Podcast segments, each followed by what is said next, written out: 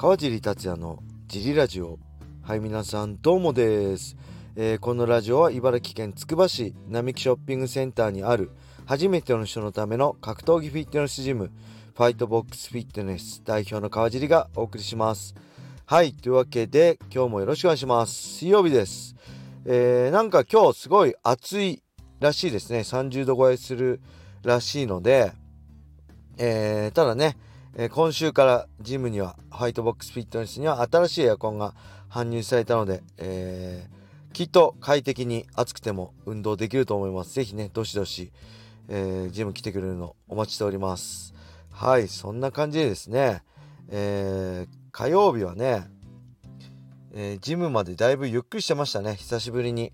えー、と、ずっと、まあ、ジムのあのエアコン、僕は何もやってないんですけど、ジムのエアコンの搬入だったりね。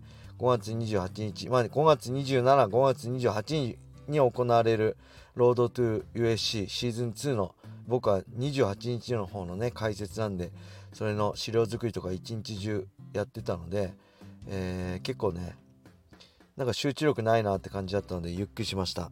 はい、えー、午後からはジムでねみんなと楽しく運動しました。ミットもね持ちまくりましたね。はい。疲れました。まあ、ただ、程よい疲れですね。はい。そんな感じで、あとは、えっ、ー、とね、あ、ドラクエ10のね、オフライン、去年発売したドラクエ10オフラインがね、5月26日に追加ダウンロードみたいなのがあるんですよね。で、僕は、えー、発売された時にね、デラックス版を買ったので、もう追加ダウンロードできる権利はあるので、また5月26日から、えー、旅に出たいと思うんですけど、まあ、そこからねそのロードトゥ USC だったり USC289 だったりね、えー、ライジン43だったりね解説が続いてるので、まあ、それにちょっと時間の余裕あるか分かんないんですけど楽しみですね。はい。そして、えー、Twitter 等でも言ったんですけどこのジジラジオのねシールを作ったので、えー、先着になるんですけど欲しい人は川尻までえー、くださいって言ってください。直接お渡しできる人に限ります。はい。今日もあの結構言われるかなと思ったんですけど1人にしか会員さん1人にしか言われなかったんでみんな会員さん聞いてないのかなと思ってねちょっと悲しかったんですけど会員さんもどしどし欲しい人は言ってください。そんな枚数はないんでね。はい。よろしくお願いします。そして今日の格闘技界のビッグニュースといえば元 USC ヘビー級王者、ね、世界最強の男、フランシス・ガヌーが、なんと PFL と契約したらしいですね。はい。で、今年はボクシングの試合を行って、来年以降ね、PFL のスーパーファイト、スーパーファイトペイパービュー部門ですね。もともと PFL っていうのは、まあ、リーグ戦だったりトーナメント戦なんですけど、それとは別にスーパーファイト、ペイパービューを売るワンマッチの試合も始めるとのことで、それに出場する予定だそうです。これはちょっと楽しみですね。PFL がベラトールの買収にも動いてるって噂もあるので、これもしそうなったらどうなっちゃうんでしょうかね。それにしても金ありますね。10万、ん？えー、1000万ドル以上のファイトマネーだそうなので、普通に考えても、13億円ぐらいは最低でももらってると思うんでそれプラスペーパービューなんでねめちゃくちゃ稼げますね。はい。まあ PFL もね、えー、まあ興行としては黒字化は全然してないと思うんですけどやっぱすごいですね。投資家が長い目で何百億も投資してるってことですもんね。今後の、まあ、PFL ガヌーの動向注目です。はい。そんな感じでレターもいっちゃいましょう。レターもねいっぱいあるんで順番ずついきますね。えー、試合前は禁欲してましたか、えー、するとすればどのくらい前からしてましたか？はい、禁欲はですね、してましたね。1週間前ぐらいですかね。試合1週間前ぐらいからしてました。やっぱ20代の頃はそれでもね、大変でしたけど、別にもう、もう30代後半とかね、40代になったら全然、禁欲っていうか、まあ別に疲れてるからみたいな感じでしたね。はい。えー、それではもう一ついきます。川尻さんは幻の青木広田煽り V を見たことありますか？はい、ありがとうございます。これは戦国ドリーム戦国対抗戦2009年の大晦日ダイナマイトの青木広田戦ですよね青木が広田の肘を脱臼して折って、えー、中指を立てたっていう伝説の試合なんですけど見たっていうかまあ僕会場にいた上にまあ僕も戦ってましたからね。まあ見たんじゃないでしょうかね会場で。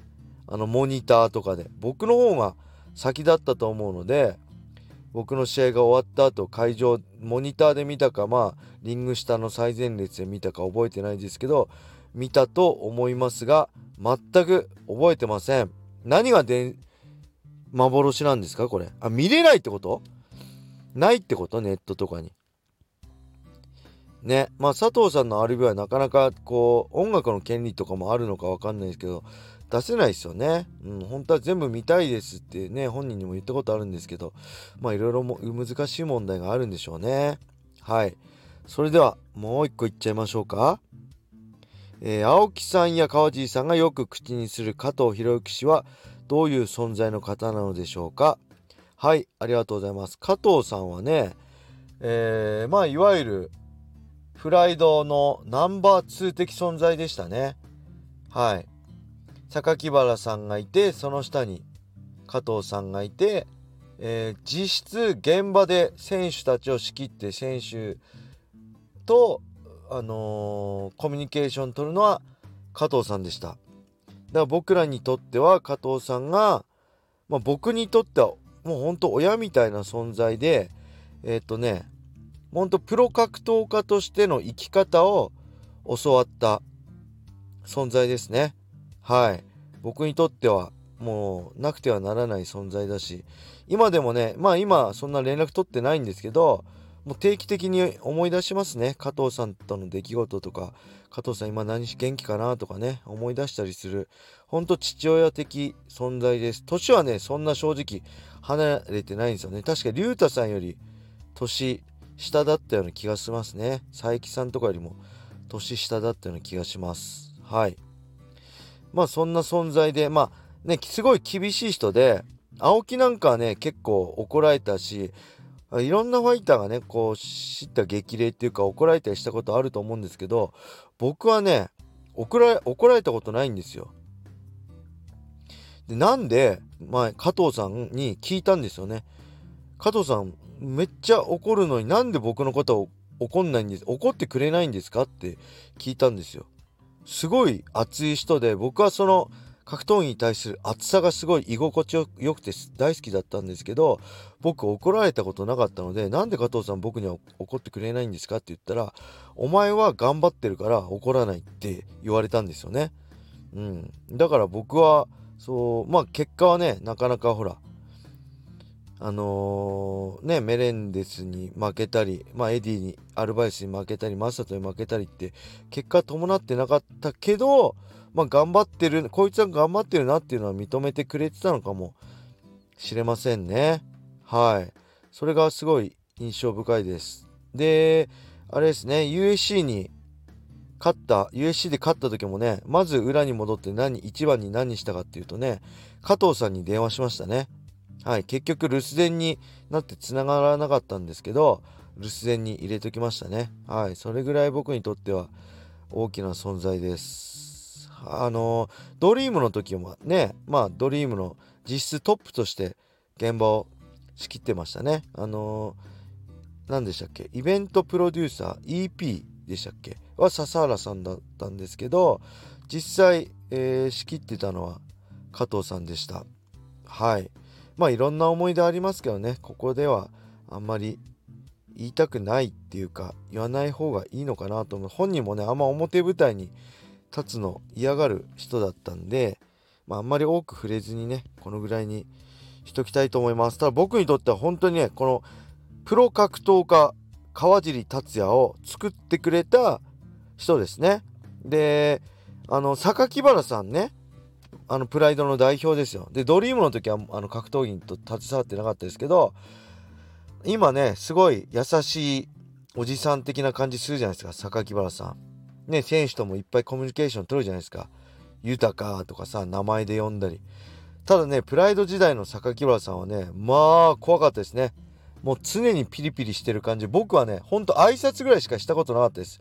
あの会見時とかにあの一言二言はねあのコミュニケーション取ったことあるかもしれませんけどこう笑顔で会話するってことはなかったですね。恐れ多くて怖くてね近づけなかったです。はい。その代わりに選手とコミュニケーション取るのが加藤さんでした。だから今雷神でね榊原さんが笑顔でねファイターとあの名前を下の名前で呼んでこう親しそうにコミュニケーション取ってる姿を見るとちょっとびっくりしますね。うわすごいいや丸くなったなと思ってね榊原さんのことも。はいそんな感じです。えー、そんな感じでいいでしょうかね。これで終わりにしたいと思います。レターもねどしどしお待ちしておりますので皆さんどんな問題あのどんなレターでもまあ答えます。よほどひどいものじゃなければ。でえっ、ー、と送ってるのにね届いてないあ送ってるの読まれてないよなんだよ川尻っていう人は多分弾かれてますね。運営、このスタンド FM の運営があまりにも変な誹謗中傷のレターを弾くって書いてあったので、読まれないって人はそういうのじゃなくてもっと普通のちゃんとしたレターをレーターを送ってください。はい、それでは今日はこれで終わりにしたいと思います。皆様良い一日を。またね